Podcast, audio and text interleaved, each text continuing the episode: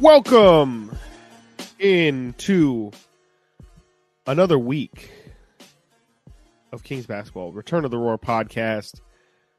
Chris Watkins, Frankie Cartoscelli, as always. Frank, we survived yet another week of the deadly. Well, actually, I shouldn't make jokes about deadly because I don't know what the death count is. But the Sacramento Storm of 2023, uh, we have survived. I was without power from Saturday until Tuesday morning, I believe, Tuesday midday.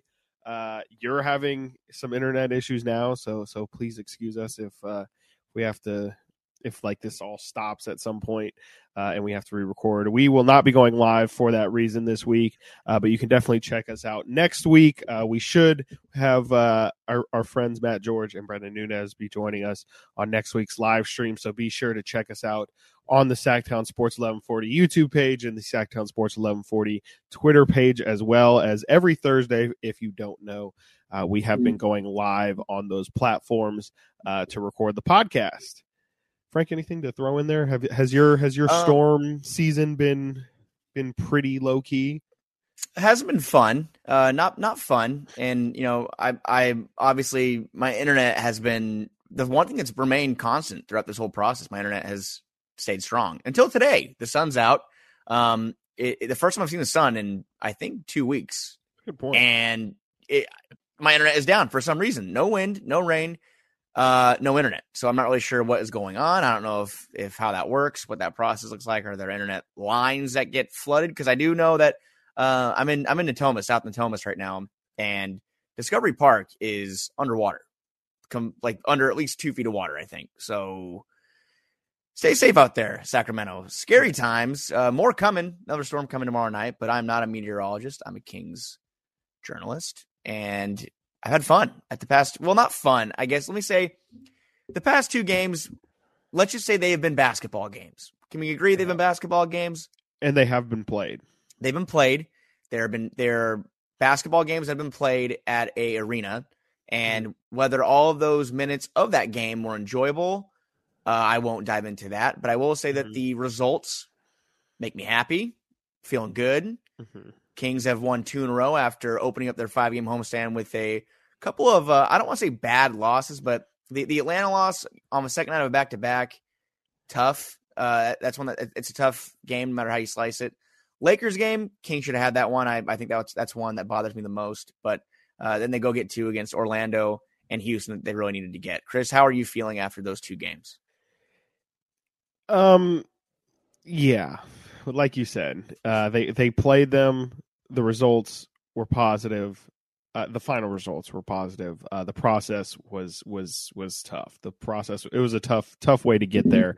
Uh, the Orlando game wasn't so bad because that did feel like I mean the first half it was a little bit of uh, I think uh, Mark Jones likes to use it, and I think I saw you use it in your article. They were playing with their food, and it was playing with their food a lot last night as well against Houston in the first game of their two game series. But it did feel like, uh, you know, specifically last night against Houston, but also in that Orlando game, they have been playing down to their competition, which really is is a it's a classic trait of these of Kings teams of the past. Is just like you know Kings teams obviously haven't been good in the past uh, by any stretch, but it it always seems like when the Kings play these opponents that they're quote unquote supposed to beat or should be easy wins, like we've seen these past four games, for whatever reason they just can't take care of business and give us a result like what we saw earlier this year against the Clippers. And granted, that Clippers team was down super bad and didn't have Kawhi or Paul George or Luke Kennard or any of their guys. But um, man, is it so hard to ask for just a good old fashioned blowout?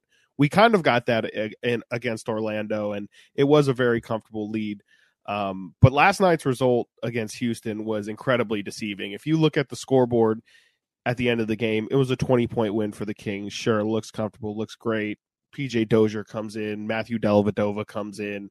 Looks like your standard typical 20 point blowout. But if you watch that game, Keon Ellis, by the way, first bucket. Keon, that there you go. That's what I should have led with. That's what we should be leading off with. Keon Ellis. Uh, well, Brendan's not here, but Keon Ellis gets his first career uh, baskets, a three pointer. Looks like it should be a uh, you know with all those factors playing in if i were to just tell you that that happened you would have thought okay yeah cool kings win comfortably. Um it was not comfortable at all for about was three and a half quarters there uh until trey lyles decided to go absolutely nuclear and and i think officially we can put the stamp on it that is the trey lyles game is it not? Trey lyles game absolutely and, especially in a, in a game that the kings looks outside of Domantas Sabonis, they were pretty flat. Uh, they were pretty flat. They were trailing in the fourth quarter with eight minutes left. I remember, I think I turned to you and, you know, pessimism, the pessimistic side of me, I said, they're going to lose this game. It just felt that way. It just felt like the Kings never were able to create separation. They've struggled with creating separation against some of these teams and in, in these games that they should create separation in. Uh, but Trey Lyles, Kings are trailing 101 100, eight minutes left. Trey Lyles goes on a run. De'Aaron Fox obviously helps out, six assists in that fourth quarter, but uh, Trey Lyles, 15 points, a career high for points in the fourth quarter.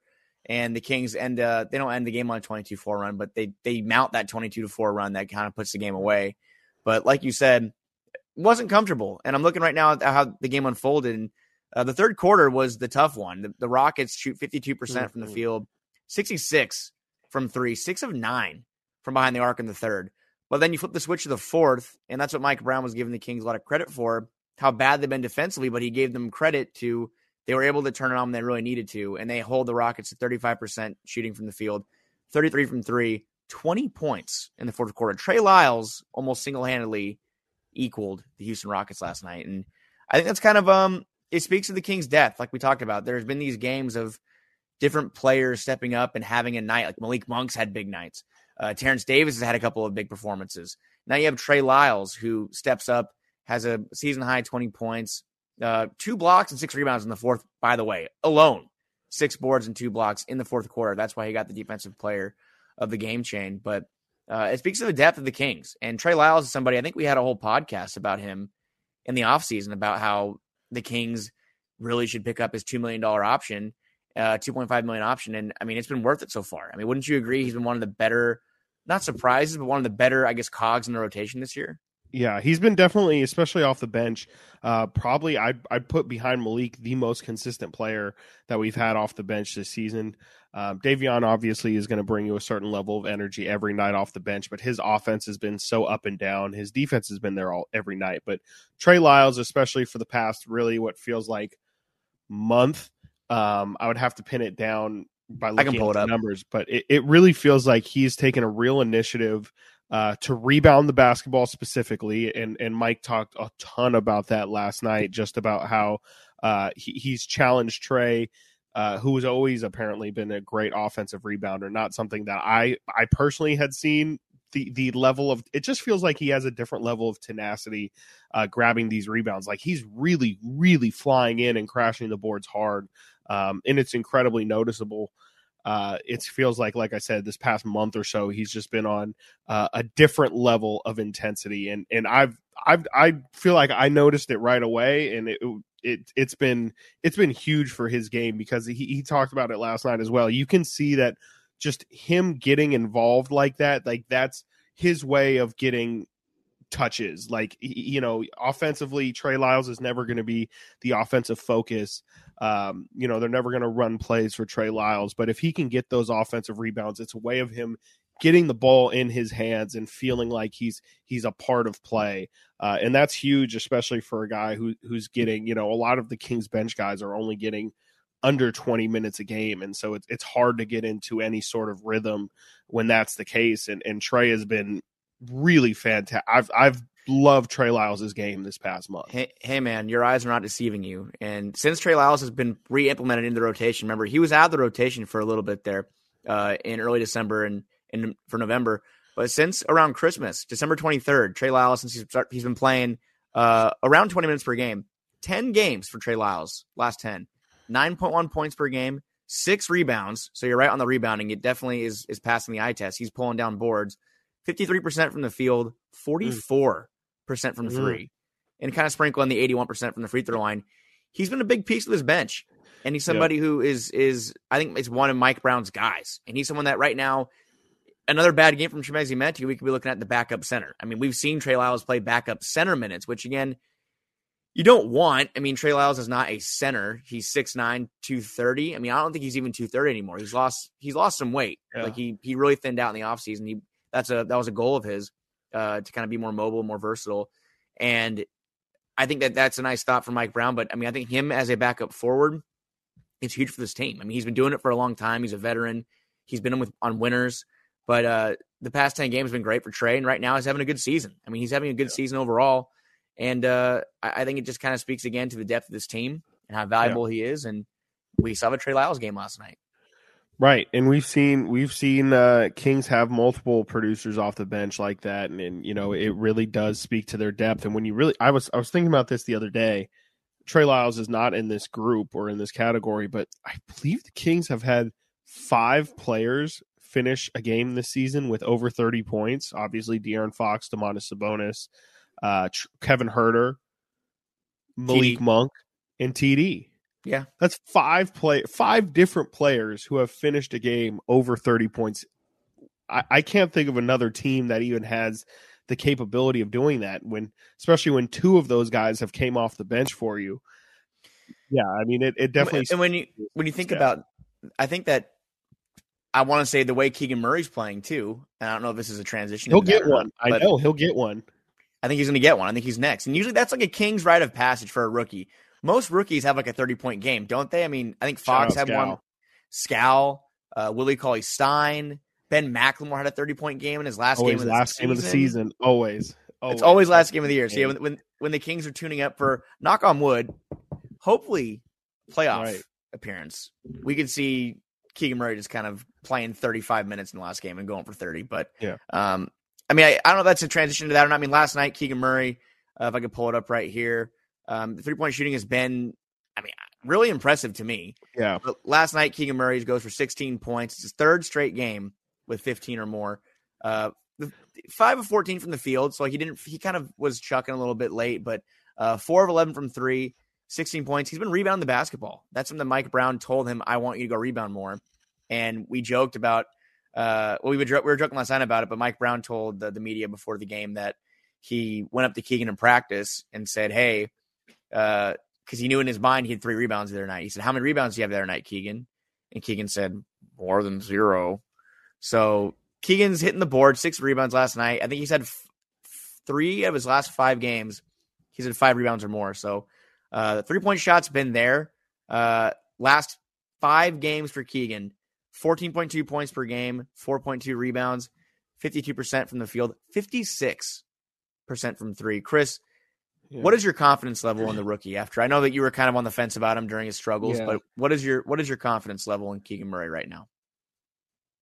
Um I, I'm uh, yeah. It feels like he he's definitely hitting another not another level, but just it seems like he's gotten past uh, another wall, if that makes sense. Like it, it seems like he's getting more comfortable in what he's now played 38 games, I believe 30, 38 games uh, in his NBA career. We're pushing on the most amount of games he has probably ever played in a basketball season before. And with that, come you know, like a, it's a long journey.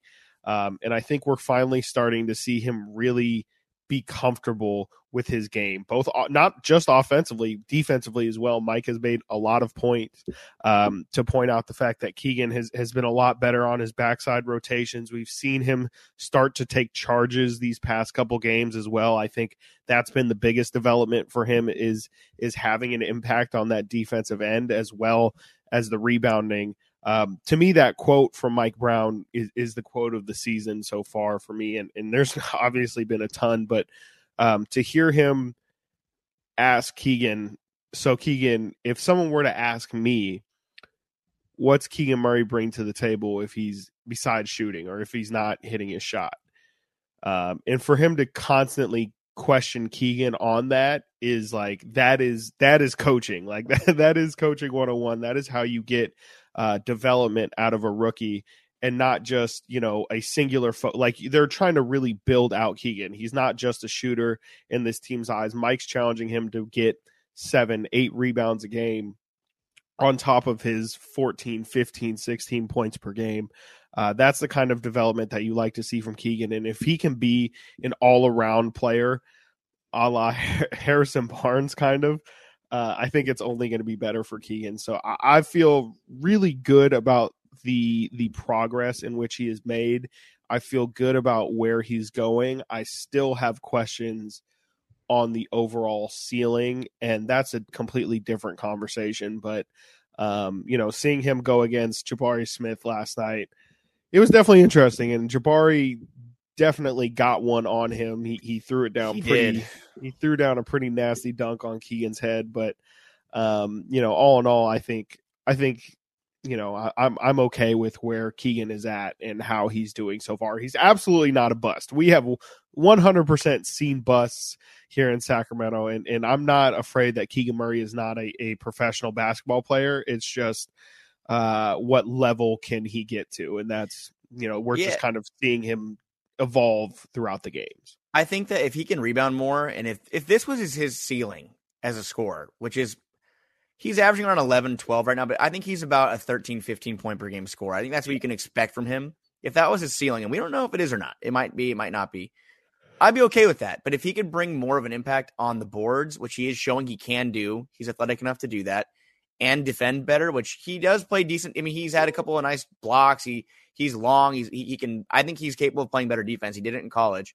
Uh, that's a great pick for the Kings, and a great pick, especially if you have Fox and Sabonis locked in long term. Fox right now is, and Sabonis, we'll see. I mean, at this rate, he's definitely a supermax guy. We'll talk more about him later. But um, Keegan Murray, he's one of 10 players in the NBA right now that are shooting 40% or better over 200 attempts. There are two Kings in that top 10. Kevin Huerter, uh, he's fifth in the NBA, 42% over uh, over 200 attempts. Keegan Murray's 10th in the NBA, three point shooting over 200 attempts. Now, of those, there's 15 players that are shooting 40% or better over 200 attempts. Keegan Murray is the youngest, which I know we talk about how he's kind of older. I mean, he's an older rookie, but he's the youngest out of all those players. So, uh, 22 years old. Keegan Murray right now, three point shooting's there, playing through a thumb injury, which the Kings have been vague about. We don't know the Yep. extent. We don't know uh, how serious it is. Obviously, it's something that he's going to have to manage. He said that he'll have to manage it through um, the next month or two, probably till the All Star break. But as we know, he he won't be getting much of a break. He probably, most definitely, I mean, hundred percent, he will be in the Rising Stars game. Yeah. Uh, one thought I had about that, Chris, before we move on from Keegan, the Rising Stars game.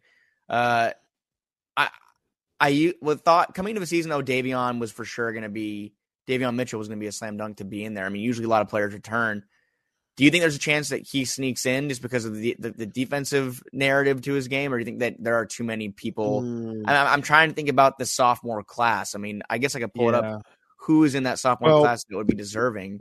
I think what ends up hurting him is it's it's not it's like it is still rookies and sophomores in the game, but it's U.S. against World. I believe. I don't believe it's a, an entire team of rookies against an entire team of sophomores. If it were that case, I think Davion has a better chance. But the fact that they're merging the two classes with only splitting it up by country or you know whatever World or U.S. Affiliate is is probably not great for Davion's chances, but I would have to go through the list. I can't really Yeah, I mean, in my head right now. There's not a lot of guards that I can think of, at least especially in last year's draft. well, J- Uh, J- there's Jaden Ivey Jalen Green is in. Oh, Jalen from this, from wait, from uh, from, both class? classes, but I, I was thinking both classes, but um, Yeah, I mean, right, but I, I, Green. I guess you're right. I forgot about the USA World aspect. That is a, that's something that they do now. Um, but 2021, yeah, I mean, Cade is out. Uh, Jalen Green is in. Jalen Suggs probably. I mean, if Davion's, I mean, Jalen, he's been pretty bad Yeah. this year, hasn't he? Yeah, I would say I would say Davion's probably a better shout than than Suggs. Book Knight, no. Moody, no. Chris Duarte's been hurt. I don't know. Um, Right. Yeah, I mean that's tough. That's tough. I mean, I- that- so maybe there's. I mean, that's that's 2021. Uh, so there's only a handful from there. I mean, 2022. If you look at the guards, uh, you do have Jaden Not Ivey. He he probably Yeah. should be in there. Uh, Yeah. Benedict Bennedict Mathurin's from Canada, so he'll probably be on the world. Right, right. Um, Dyson Daniels, I think Davion and him. are- That's kind of a wash. I, believe don't know. Dyson Daniels is Australian as well. Yeah. Oh, that's right. He is Australian. So I maybe there is a path. I don't know. I didn't really think about it that way. I guess it, it is more of a forward heavy past couple of drafts. No, I mean Keegan, Jabari, Yeah. Paolo. Um, last year who was it? It was I mean Cades. I guess a four. I mean he's a shooting guard. yeah. Um, Kuminga he'll probably be on the world team. Franz Wagner, Franz, yeah, so right, yeah. there's a path. Um, is he deserving? I guess that's another question. Maybe. I mean, I, I'd like to think he is, um, but he hasn't really gotten the minutes he got last year. I mean, just going off the top of my head, I would say he's played. I don't want to say ten, but at least five, six minutes less per game this year. Um, Yeah.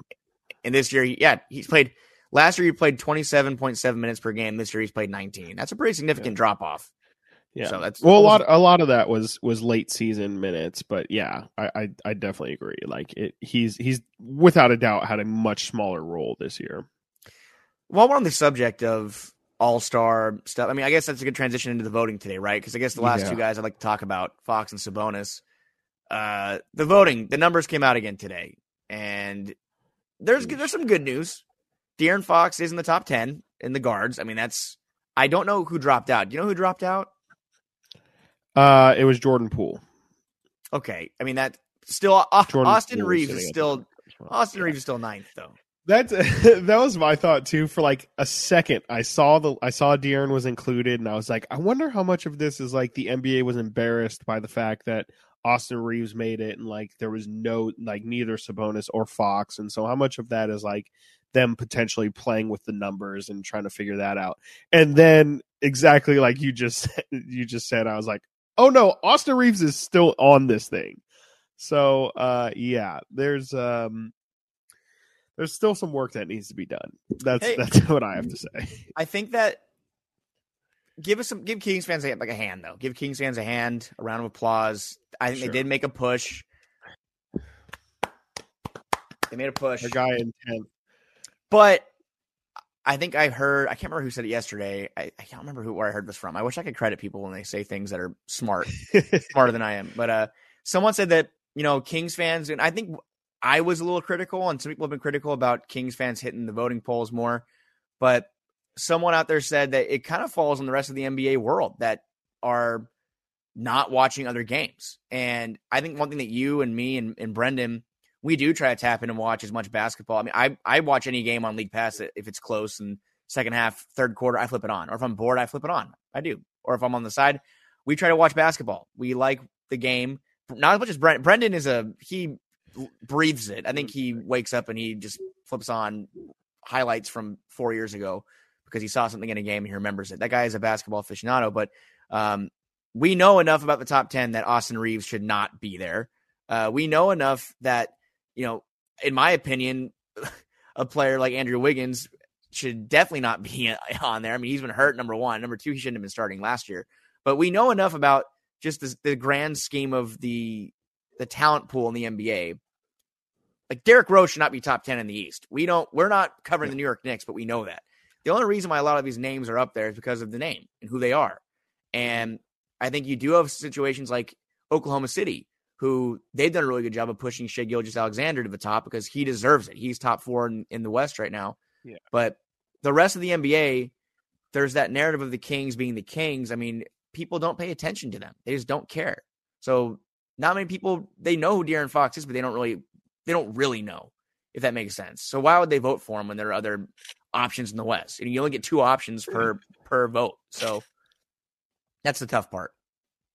I think it's also tough that this is like it's voting for starters. Like it, when you do the the voting panel, it's like you only do your top five, and frankly, I just think a lot of people aren't going to have De'Aaron Fox top of mind for top five. You know, like you, you're if you're voting for De'Aaron Fox or Domantas Sabonis, you're probably intentionally putting them into the lineup, if that makes sense. Like Shai Gilgeous Alexander, I was just trying to figure out like Shai has a one million more votes than De'Aaron Fox. And That's Shai is playing incredibly well to your point. Like like the national like more people are clearly obviously a million more people are voting for Shai. But like what is it that makes Shai that much more noticeable and accolade worthy than De'Aaron? It's the fact that he's putting 30 points up per game and people see like, oh, he's a top five scorer in the league. He clearly deserves an all star spot. But like you're mentioning, that's just people who who clearly are not watching the game. Not that Shai isn't having that kind of impact, but if you're a real NBA fan, like you have to know that you can't reward somebody who who's on a team that's below 500. I believe OKC is the 12 seed right now in the Western Conference. Like for an All Star game, you need to have you need to you need to uh, um, incentivize winning. You know, Chris, you can't you can't you The can't. Kings are fourth in the West. The Kings are fourth in the West. I mean, who's fourth in the East? I mean, Uh, they're the 76 76ers. And of course, Joel Embiid's fourth in that list. I mean, they don't really have anyone else in there, so I guess that's not really fair. James but- Harden. okay, never mind. I saw, I did not see that. James Harden is third in the East, which is, I'm sorry, a Right. joke. Uh, Domantas Sabonis has been in the All Star game twice, so this th- this man's gotten votes before. He is who is? I mean, I'm looking at the top front court guys in the West. LeBron James, sure, he's LeBron James. Sure. Nikola Jokic, absolutely, Sure. MVP. Anthony Davis, even there's an argument. I mean, sure, he's been one of the better players in the league. He's been hurt. Uh, Zion Williamson. There are four players to me that I guess make sense to be ahead of Domantas Sabonis. Yep. But there are more than that. I mean, there's Kawhi Leonard who's barely played this year. Lauri Markkanen had a great year. Don't get me wrong, but he's not been Domantas Sabonis. No. Draymond freaking Green is eighth on the list, and Kevon Looney. Yeah. Don't even get me started. But Domantas Sabonis leads the NBA in rebounding, 18 straight double doubles. The guy is Diet Jokic, 19 points per game, 12 and a half boards, seven assists. Like, what the hell are we doing here? I mean, if you're not, if you don't notice Domantas Sabonis, but you're voting for Draymond Green, and I know that San Francisco, the metropolitan area of San Francisco, is millions plural of people, but I just don't get how basketball fans out there, and there's a lot in the Yeah. world, don't sprinkle in what is it? Uh, not even half a million votes for Sabonis. I mean, not even 400k. So again, it's a popularity contest, and and we talked about this already. Uh, it's starters. It's all popularity. It's all geography in most cases. I mean, the big cities are gonna New York, Los Angeles. Those votes are gonna in the Bay Area. Those votes are gonna um, kind of push his way to the front. But I, I think that Domantas Sabonis is a lock for the All Star team. I think we can kind of. I mean, can we even like the Athletics putting out articles saying he's going to be? Can we? Do you feel? I think last week you weren't fully ready to say he's a lock. Do you feel like Domantas Sabonis, at least him, and then I guess we went to Fox, but Yeah. Sabonis is for sure going to make the All Star team? Yeah, I think I had him at like ninety seven percent last. year. I'll, I'll go hundred. I'd like, yeah, he, he he continues to just be ridiculous. Put up these like 20, 15, and eight performances, stuff like that. Um, it's yeah, yeah, absolutely. we Like, look up- He's, he's gonna, During the game last night, I think we looked up like, oh, he has seven rebounds, and there's still six minutes left in the first quarter. it's dumb. It's really dumb. He um 18 straight double doubles, obviously that broke DeMarcus Cousins' Sacramento era record of 15 straight. But only four players have had 18 straight double doubles since 1990. Chris, can you name them? Yes. Yes, only because I read your article. Um, It was Wilt Chamberlain, Nikola Jokic, Kevin Garnett. Not it was since 1990. Wilt Chamberlain was not. Oh, hey. Uh, since 1990, it was KG, Jokic. Um, there was four players. Uh, and it's 20, 10, and five. Uh, so the eight the that's different. That was a different Oh, one. Okay. But 18 straight double doubles. Uh, it Oh, was 18 straight double doubles. yeah. Uh, man, that's a tough one. But yeah, Jokic for sure. mhm, One. Right. Uh, Kevin Love. No. Um. Yes. Kevin Love. Uh man, oof, not Demarcus. Um, man, that's really tough. Giannis. Yep. Uh, ha, um, okay, cool, nailed it. Nailed it. So It's- Jokic, KG, was it KG? No, not Uh. KG. Yes. that was a different. so oh, that other that other one was uh, players to average 20, 14, and seven over a 17 game span. That was Westbrook, Garnett, Jokic, Sabonis. Mm. This man is doing things that have not been done. They've been done a handful of times over the last 30 years, since before we were even thoughts on our parents' heads, Chris. So um, sorry I keep aging people every time we record. Trying to stay young. Uh, so Sabonis, I mean, yeah, he's a lock. What about I have a question for you, Yes, real quick. And we you've asked me this question before, uh, but it does honestly feel like one of those things that we kind of have to keep updating. Sabonis, we talked about last time. Uh, actually, the other game you asked me, I think Sabonis is like he he's he's past Demarcus Cousins stuff at this point. Is Sabonis to that Webber level to you? He's. I mean, At I this think point, he's this team is winning. Yes. He's putting up, as you mentioned, numbers that have only been done by a handful of players. We're not talking franchise. We're not talking. We are talking all NBA history. He is doing something that maybe four or five other guys have done before, uh, and has turned this team around in at this point just about a calendar year of being here. Is Sabonis think- trending towards best Sacramento King of all time? if he stays here, I think for I think it'd be a four or five year deal after this year. I think he will be. I mean, is this sustainable? I don't want to be a homer, but Is what he I don't see why it's not. I mean, why why I don't really see a reason why he'd slow down. I mean, even if he were to slow down the rebounding, uh, maybe he'll score more. If you were to slow down scoring, that means he's going to pass more. He is Yep. not one dimensional. He's not even two dimensional. He is a three dimensional player. He can pass, he can score, he can um, rebound. So if you're going to take one of those away, there's still two more that can beat you. And even if you can take two, I mean, there, there's always something he can do to change the game. So the fact that he is able to do, I mean, again, I'm look. If you look at his game logs, it's literally it's a joke. It just looks like if you were to make your creative player 99 on on on 2K, it's just ridiculous. 21 points. It was over the last over this 18 game stretch. 21 points, 14 and a half rebounds, seven assists, 50% from three, 64% from the field. There's not a part of his game that is a negative. I mean, even his turnovers are not out of control. He had one game against Utah uh, the day before New Year's Eve on the 30th. He had seven turnovers. That was kind of the only hiccup. I mean, every other game he's had four or less. Uh, in most cases, he has two or three a game. That's manageable when he's giving out seven assists per game. Uh, there's not really a bad part of his game, and that's why I'm saying I think it's sustainable. He is. I think I turned to you last night and said that I think he is a better big than Demarcus Cousins was at this point. I think he is more.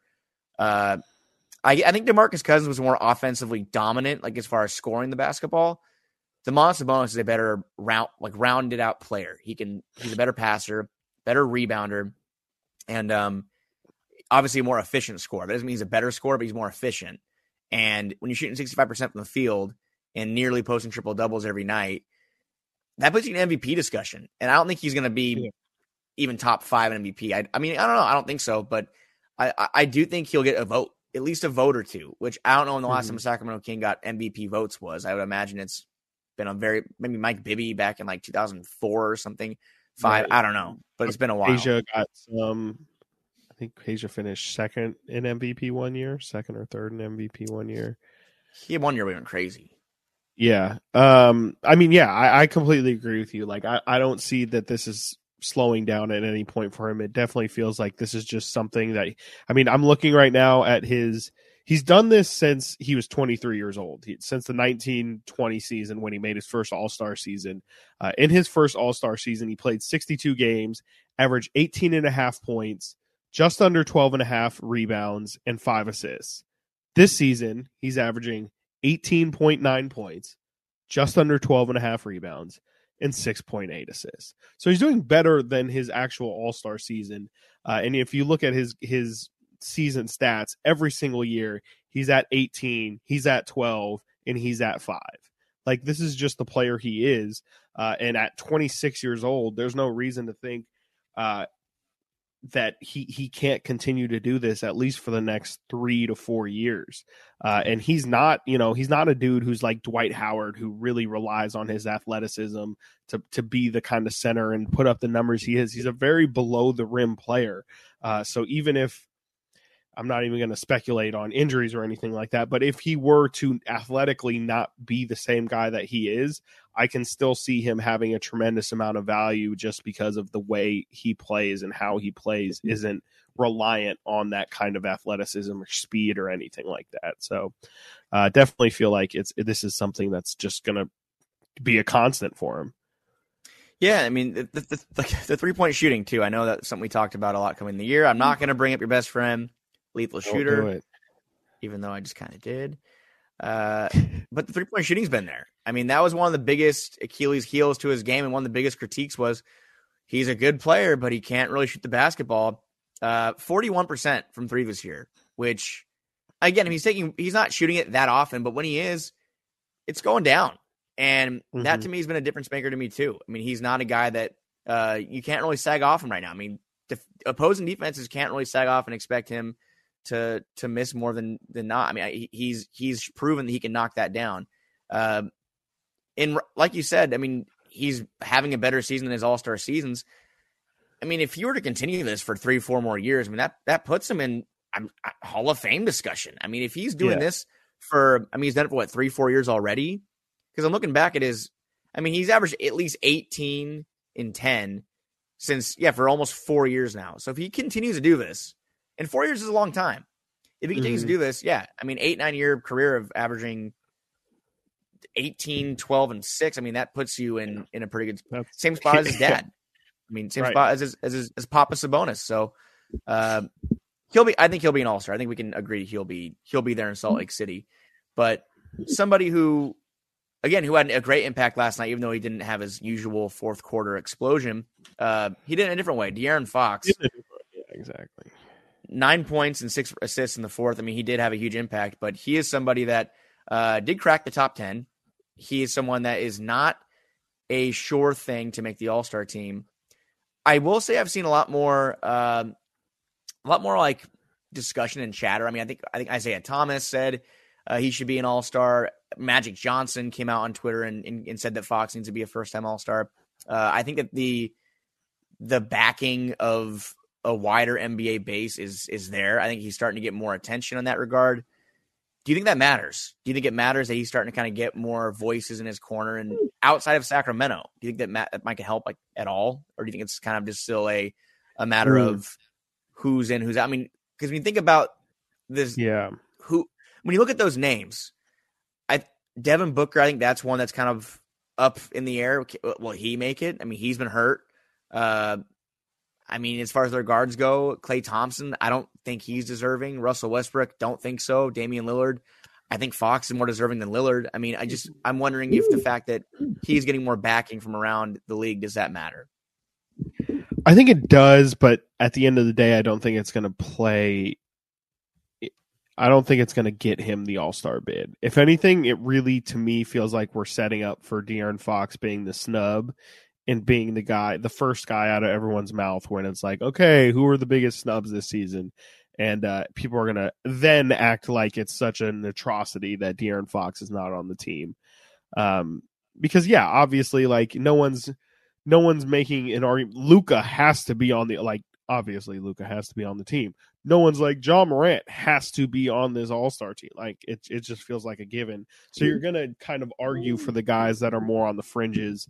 And uh, if I had to guess, I mean, clearly the fans agree. I think Shai will probably get the nod over De'Aaron. And you know, I don't know exactly how the numbers are going to play out, but like I said, it just kind of feels like we're we're headed towards De'Aaron Fox being that first guy off the list, and you know potentially could be could be a uh, replacement. You know, uh, make make the team as a as a sub. Um, but I, I just I don't feel like he's going to make the roster at the end of the day.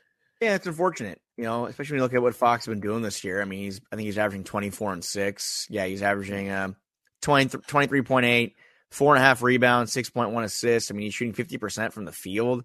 33% from three, which I think that's up from in the 20s last year. He shot 29% from three last year. Um, he's been one of the better guards in the league. And that's, I mean, credit to, credit to him for, for stepping up this year. But the only problem is, uh, being one of the best guards in, in the West, there's still a lot of good guards in the West. And there are some that maybe are more deserving this year. Uh, like you said, Ja Morant, Steph Curry, Luka Doncic, uh, Shai needs to be there. Um, after that, I mean, am I forgetting anybody? I mean, it gets a little murky. I mean, right. I mean, with with Booker missing so much time and and Phoenix at 500, you could argue that Fox maybe. Well, I don't know. Devin Booker was pretty insane before he got hurt. I, I would probably give Booker just a slight, especially with name notoriety. He probably gets the nod over Fox, but uh, that's probably where the conversation begins. Let's see how many games Devin Booker played this year. He's played, yeah. I mean, Fox has played 37. Booker's played 29. I mean, I don't know when he's supposed to return. Yeah. Uh, he'll be evaluated, and I mean, he's he's due to be reevaluated at the end of January. So I don't know, Chris. I mean, I don't know. Yeah. At that at that point, I mean, right now they're pretty close in games played, but he just went out on December 28th, and he's going to be out for another three weeks. I don't know if he's he'll be deserving. Fox will have played what 45 games at that point, 46 Yeah. games at that point. So maybe it's not something that is evident right now and clear. But again, we don't know when this voting process is taking place. I don't Mhm. know if the coaches are voting today and the media is voting today. Uh, Does CJ McCollum have a shout? Maybe yeah, yeah. Pelicans I mean, obviously really good. CJ's played 37 games. Uh, He's he's 21 at points per 21, five and five, or 25, just under six assists and just under five rebounds. 40% from three. that's a. Maybe, yeah, I would say that probably goes into the discussion bucket. But yeah, I mean, De- De'Aaron's gonna he- he's gonna be at the top of the list. I think for on the bubble guys. It's gonna be close. Yeah, I, I, in my opinion, it's Dame or Fox. I, I do think that one of them will be there, and I think there's room. I mean, how many guards do you get on each team? Do you get six I think guards? it's four. I think I think it's two starters, two bench. Oh, and then well, A so wild think card. Two, yeah, exactly. Two starters, two bench, and then there's I think one or two wild card positions that can be forwards or centers or guards. let me see. I think you get. I think it's three guards on the bench. Um. So right now, if All-Star Lock it up. We would say Ja is a lock. One, Luka is a lock. two. Steph just came back. He'll have another month or so to kind of re-lock himself because he was the lock of locks uh, before he got hurt. So I would say those three are are pretty solidly uh, in, in this All Star game. So according to the Athletic, uh, two starters. They have Luka and Steph Curry. Okay. Um, they have reserves. They have Ja Morant as a guard. Yep. Shai as a guard. That's four. Yep. And then they have uh, two more. Devin Booker.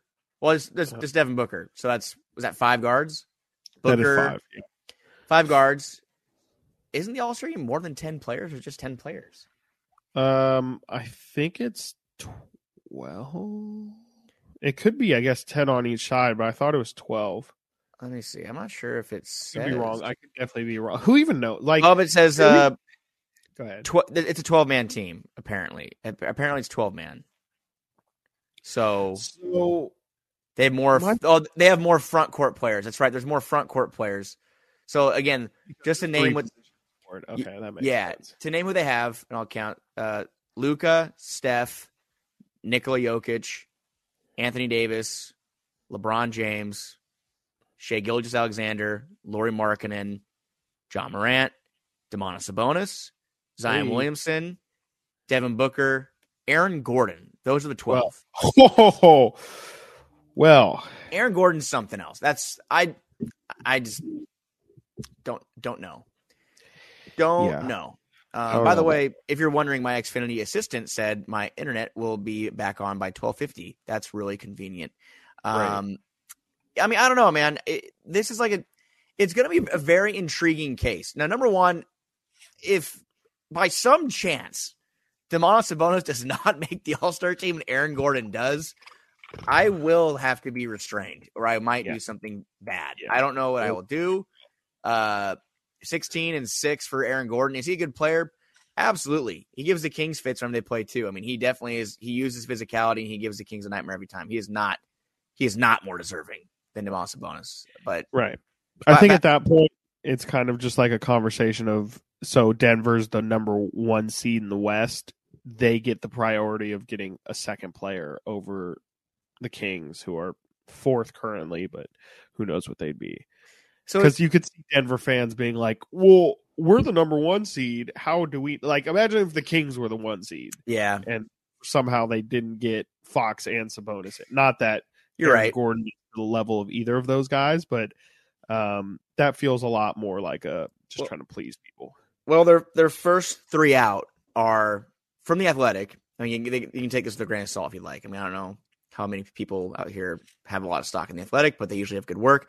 Uh, the West first three out is Paul George, De'Aaron Fox, Damian Lillard. Now, I will say Aaron Gordon's more deserving than Paul George, in my opinion, even though Paul George has been very good this year.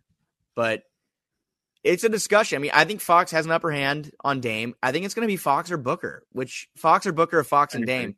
But I think Booker being out for so long will make it Fox and Dame, and that'll be an interesting case. I mean, things could change over the next couple weeks. The Kings and and Blazers, they're not that far apart. Portland's, uh, I think, three and a half back of the Kings right now. The West is tight, so yeah. one good week could change narratives completely. And we've seen already how Fox, when he struggled, uh, it, it changes narratives. And then he's kind of bounced back. He had a rough week when his foot was hurting, and the All Star talk was quiet, was silenced.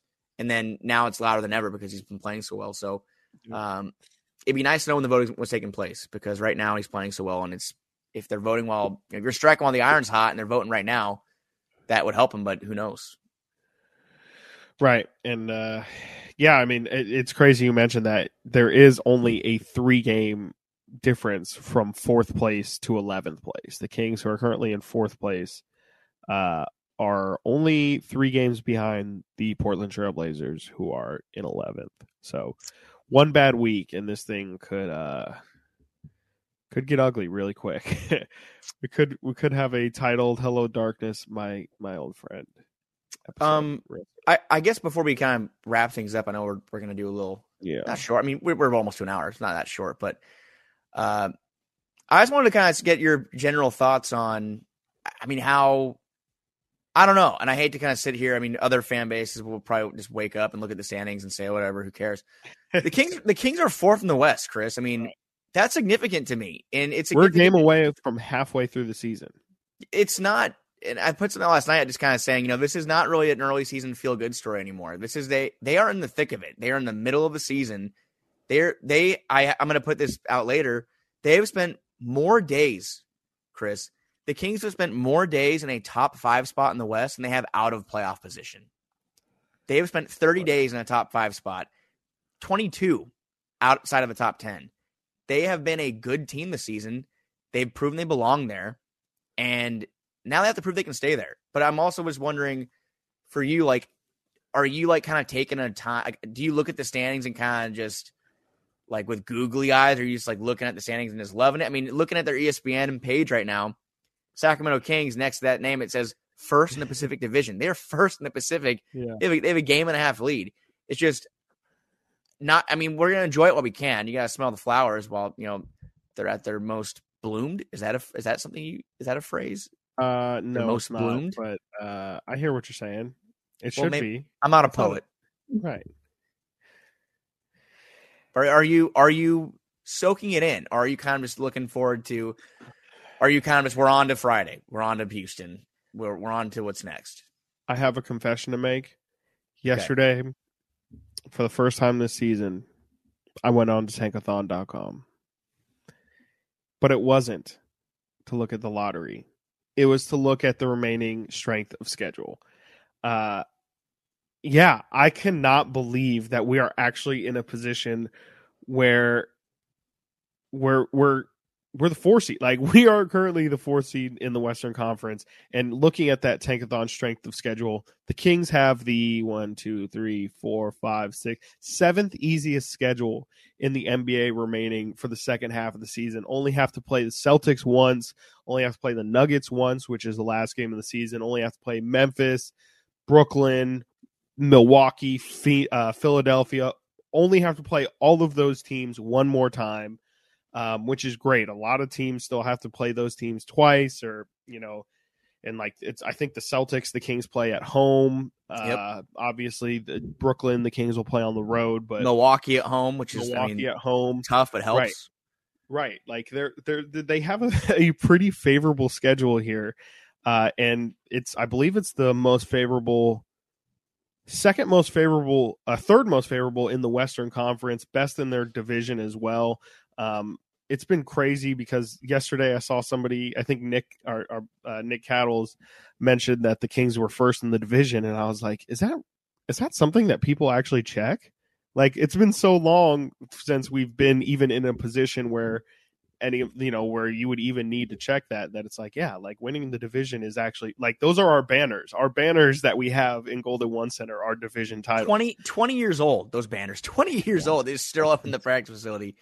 No. they're up in the arena they're up And- in and- the and- arena. And the night, don't forget about 1951.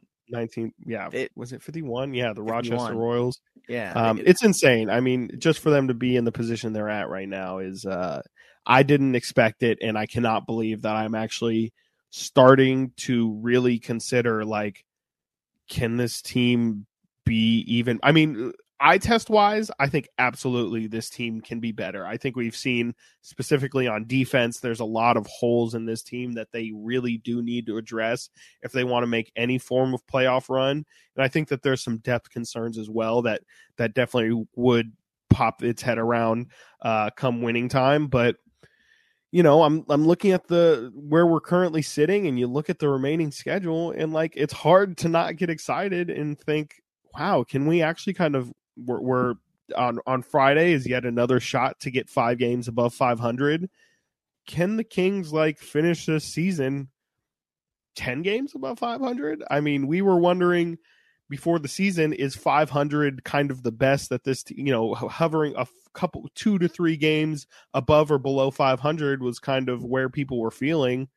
There's a good chance that we blow the doors off that and we're looking at a i don't know a 51 and what would that be? 51 and 31, 31. team you know, and I agree. That to me, 20 It- games above it seems- it seems like what what is it before an earthquake or after like trem like tremors or Uh, like tremors the- yes It feel- aftershock it feels like each time they get to four games over, that little tremor starts. And I feel like we've seen the seven game winning streak, but we have not seen this team really just rattle them off. Like in, in like Mhm. like after the fact. I mean, that was to get them out of a hole, that seven game winning streak. They Mhm. were kind of climbing out of a hole at that point. They started on 4. They have not Right. climbed five games over yet. And when you look Right. at what on Friday, if they can really take advantage of this next stretch here, they have Houston, San Antonio, Los Angeles, Oklahoma City. If they can really take advantage of Friday and just kind of get over that five game hump, which they have not been able to slay that dragon yet, they have not been able to get that fifth win and climb over five games over, which they haven't done in, in 17 years. They really could rattle off some wins here. And like you said, make that push to be not just like a, and again, they're 22 and 18, which that's a great record to me for all things considered for the Sacramento Kings, but they need to be, again, like you said, 10 games plus over, in my opinion, to really kind of get that comfortability of, okay, they have the flexibility. They can, they can drop a game or two here and there. But if they Mhm. don't, they're going to be hovering around this, you know, four or five seed, sure, but they're two, three games away from dropping to eighth or ninth. You know, they don't want to be, I've, like I told you last week, I, my sights are shifting off the plan. The plan doesn't interest me anymore. Like that does not seem fun to me. A one game winner or go home for the whole season. Like we talked about, the MLB wildcard game was torturous for me over the years. I don't like it. I want them to be in position to have at least four games. And right now, they wouldn't just have four games; they'd be hosting. They'd be hosting the first two. Series, right So it's exciting. It's exciting times, man. And uh, this next week's really a good opportunity for them to to blow it open, and hopefully they can.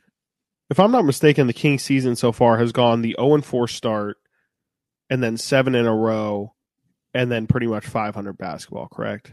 Yeah, that would I put mean, us one game above 500 after that. yeah. If you take away the zero and four start, just kind of wipe that completely off. They're eight games over. So that's, Right. I mean, hey man, they they've been playing really good basketball since that first week of the year. And also, quick note: the Kings own the third best road record in the Western Conference. They are Right. 500. They're well, I'm sorry, they're tied. I'm sorry, they are Yeah. tied Tied number one best. with with guess with guess who? The top Right. two teams in the conference, the Denver Nuggets and the Memphis Grizzlies. Things I did not see coming is the Kings being a number one road team in the West. So uh, they're going to get challenged. Though. They've been playing a lot of home games lately. They're going to have a seven Mhm. game road trip next month. Uh, Minnesota twice, San Antonio, Indiana, New Orleans, and then Houston twice. And again, a lot of their up- upcoming schedule to me until the All Star All Star break is winnable. I mean, the only games they have really coming up over the next, and again, you can lose any night. I'm not gonna, we're not gonna go through every game, and I'm just gonna say when you have Philadelphia and Memphis and the rest of the games you look at and you go, hmm, we could win these games. That's a very, you and I do. We, we, we can't. I don't think I can recall ever looking at a schedule and thinking that um, more games than not the Kings have a chance of winning. More so, it was you and I looking for games that could try to sneak out or well, they're playing the Suns at home. Maybe they could really dig deep and win. No, they can. I think the Kings can be anybody on any night. That's how I feel right now, and uh, that is a crazy, crazy thought and feeling. But it's here. Yeah, I think so. I think for whatever reason, the Eastern Conference teams seem to have like our number, like really have our number. Like the Milwaukee's, the the Phillies and you know the Boston's of the world, it feels like the Kings stand no chance. But yeah, I definitely agree. Like especially at the west in the Western Conference, it just feels like you know we saw the Kings split a Nuggets two game series. Uh, the Kings have beaten the the Grizzlies this season. There's not really any Western Conference team that really, you know, in a seven game series, maybe that's a different conversation. But on a one off game, we haven't seen New Orleans yet, but it feels like the Kings um, can can just about hang with anybody. And I'm I'm excited to see them play New Orleans twice in the second half of the season. I believe they still have two games against Dallas as well. That'll be interesting to see how they stack up against them. Um, yeah, just just really interested to see how how the Kings do against some of the the better teams in the Western Conference as well. But um, yeah, that that that road record does really really surprise me, especially considering that they are only 500. Um, you know, De'Aaron mentioned yesterday that that that's kind of the the benchmark. Like if you want to be a good team in this league in general, just going 500 is a good start because then you can win five to 10 games at home, uh, be over 500, five to 10 games. And, and there you go. That that's all you really need to do is just take care of home, be average or okay on the road, and, and you're a winning basketball team in this league. And that's exactly what they are doing right now. So it'll be interesting to see uh, with Trip how how they fare. And 12, uh, with uh, that, we should probably go ahead. Blessing, sorry, twelve and twelve and nine uh, against the East this year. The Kings, they're ten and 9 mm-hmm. in the West. So, um, really? and also that those Dallas games coming up. That's gonna be a fun weekend at Golden One Center. That's the mm-hmm. last weekend before the All Star break. You have a back to back Friday, Saturday with Luka in town. I can imagine the Golden One is going to be a madhouse for those two. Um, did you want to give award? I look, it seemed like you were teeing up an award. I did. No, yeah, I was gonna also tee up uh, just the the the schedule for for the week. Um, yeah, the Kings have Houston on Friday. They have uh, at San Antonio on Sunday, at Lakers on Wednesday, and then uh, we're probably going to record again on Thursday, like we mentioned at the with the, the, boys, show. with the boys. The boys. Uh, now, now, as you mentioned, Frank, it is time for Your turn. favorite time. It is the awards. Um, my award goes to the man who won the award last night, uh, the defensive player of the game. It goes to Trigger Trey Lyles, who uh, I mentioned. I have just I, am ready to get a Trey Lyles jersey at this point. The, just the way he's been playing, the tenacity I mentioned earlier, uh, that he's been crashing the glass with this week, uh, or the past couple weeks, has just been inspiring to me. It makes me really uh, happy to have Trey on our roster, especially you know for somebody that you're paying two million dollars a year to be finally getting you know a great value guy from the Kings is is huge. Uh, a dude who's playing better than what his contract is is just massive. This is three straight games uh, that Trey has finished in double figures coming off the bench. Love to see that. Uh, like I mentioned, his offensive rebounding has really stuck out to me these past couple uh, games. He's gotten an offensive rebound. Uh, oh, you know, actually, his offensive rebound they are pretty good, but uh, nothing really spectacular. He does have a couple three offensive rebound games, but uh, just eye test wise, I just feel like Trey has been super important. And uh, in last night's game, if you'll remember, it's 101 to 100. Houston's leading, uh, and Trey Lyles gets an offensive rebound, gets a putback, and that starts the 22 to 4 run that yeah. that really set things going so uh, i'm just going to give it to trey because trey has uh, has just been my favorite this week. Trey day no completely agree. Uh, my, mime i'm going a different route. I mean we know that De'Aaron Fox and Domantas Sabonis we talked about them enough today. Right. They have been playing i mean Sabonis i give it to him every week if i could. I'm going to he has this the, the Domantas Sabonis award. He has the Sabonis award. We'll give him that on the side. Congratulations Sabonis on your your uh, how many weeks straight awards this is on that. But uh, I'm going to give it to your guy, Harrison Barnes. Harrison oh. Barnes has been a has very, been... very sneaky, uh, great. Con- I'm, I'm saying great contributor because look at his last five games 21, 21 points per game. He's not rebounding very well, but that doesn't really matter. He's scoring 21 points per game, 56 from the field, 48% from three on almost seven attempts per game. He is knocking down threes. And it, it feels like every time he shoots three, it's going in lately. Yeah. And that's a very it's a very nice feeling because I know that he was really struggling earlier in the season, but Harrison Barnes has dug himself out of that hole. Uh, he's very valuable to this team. He kind of changes the lineup when he's playing well. And right now, I mean, the Kings didn't have Kevin Huerter last night. Kevin Huerter has been on a heater. Uh, all their starting five right now are just kind of playing out of their minds, and to that, success follows. And the Kings now, uh, I know they had those, those those rough two games to begin the homestand, but they've won one, two, three, four, five of their last eight games.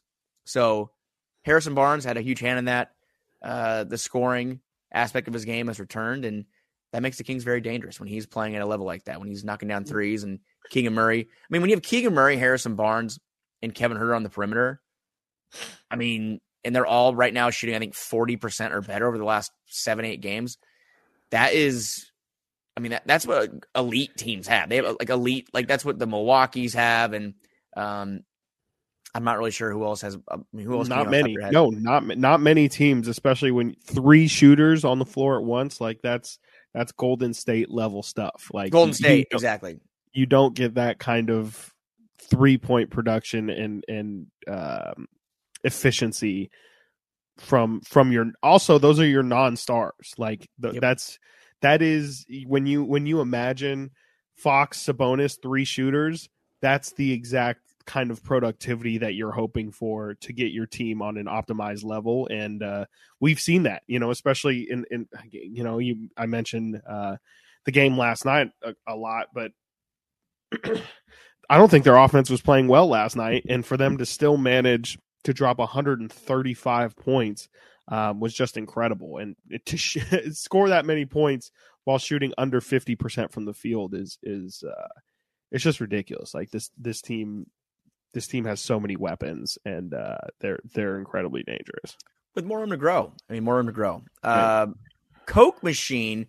I'll start and just say I'm going to give it to uh, the whole um, off the coast of California weather system that we've been mm. dealing with. Uh, yeah. Relax, take a break. Today they're taking a break. The sun is out. That's nice. And then you're gonna just completely hammer us this weekend again. But um, you know, I know that a lot of us in California have been asking for rain, but this is uh I, I told you I, I don't think you were there, but I told uh, James and Brendan at practice the other day. I said I used to think that I wanted to live in Seattle, and the past two weeks have changed my mind. I don't think I would ever want to live there. That's this has been horrible. I really have not liked this much rain. I don't enjoy it. Um, I'm good. I'm over it. So, Coke Machine of the Week, please relax, take a break, stop uh, damaging everything. The wind, too, has just been horrible. So, Coke Machine of the Week. Yeah. No, I don't know what the hell you were thinking. Seattle is a no go for me. The rain sucks. It's really depressing. And, like, the last thing I want to do when it's raining is go outside. So, yeah. I uh, could not disagree with you more on. Uh, well, could not now agree with Coke, Coke Machine to me. It sounds like Coke Machine award to me for. Um, this is tough. Coke Machine of the week. Don't give it to Matt George again. I know. He was upset about that. Matt, yeah, we had to tell him to listen to it. He didn't even listen to it. He claims to be a fan. Uh fake fan. Casual. Um super casual. casual. Uh yeah, you know what? I just don't have a I just don't have a Coke machine. My Coke machine, I guess, will be uh man, I really can't think of something. It's just really it, tough. Just give it give it to Marc Davis he's the worst.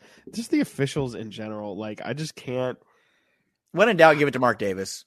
That Laker game, uh, Marc Davis did not officiate that Laker game, but um, oh, that call. I don't even got to talk about. I mean, we don't need to right. talk about that much, but that was right. ridiculous. Maybe, that's what I'll, I'll, just give it to the referees in that Laker game. Um, I think rarely do both sides feel like the refs are jipping them. And uh, in that Laker game, I think there was a combined 60 free throws or something like that taken in that game.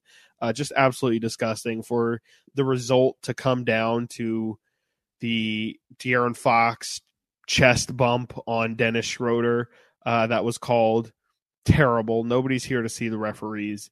Uh, and then for De'Aaron to not get called on that half court shot where where it appears that Russ hit his elbow I'm a little 50-50 on. I'm okay with it not being called. It's a it's a last second heave and for you to get that call is probably not a great way to end it, but I just don't like the way they phrase it. Sour ending. It says marginal contact was made. It's still contact though, and I don't Right. think it was a foul. I don't. But why why say there was marginal contact in the description in the two minute Right. report? I mean, it, that's why the two minute report is just a joke. Exactly. Even Schroeder, or is it Schroeder? Is it, am I saying it right? I think I think it's potato potato. Uh, Uh, potato is wrong, but Yes. Uh, he he he uh, said that uh, he's, he the post game comments. He said, well, "Yeah, I, I didn't think it was a foul. I mean, I, I that happens in a lot of plays, and they don't call a foul nine times out of ten. So Right. frustrating. I De'Aaron said if you were to call that foul the entire game, you would have like sixty fouls. Yeah, uh, bad calls, but the Kings also they they. I don't like know. that call. I don't like that call. Not a very good call. Uh, no longer on eleven No forty on airwaves. airwaves. Um, anywho, uh, on to tomorrow. So On to tomorrow. talk to you guys soon. Yes, talk to you guys next week again. Uh, we will be back on next Thursday with Matt George and Brendan Nunez. Hopefully, uh, back live on the Sactown Sports 1140 YouTube channel and on the Twitter as well. You can check us out on our Twitter pages. Frankie is at F Cartoscelli three. Good luck I spelling am that. yes, good luck. Uh, I am at Chris M Watkins. Should be easy. Um, please tune in uh, on Saturday. I will be doing Kings Weekly at 11 o'clock uh, on the Sports 1140 airwaves. Uh, you can read Frankie's articles after every single Sacramento Kings home game. They're fantastic. Sometimes they're takeaways, sometimes they're recaps of the game.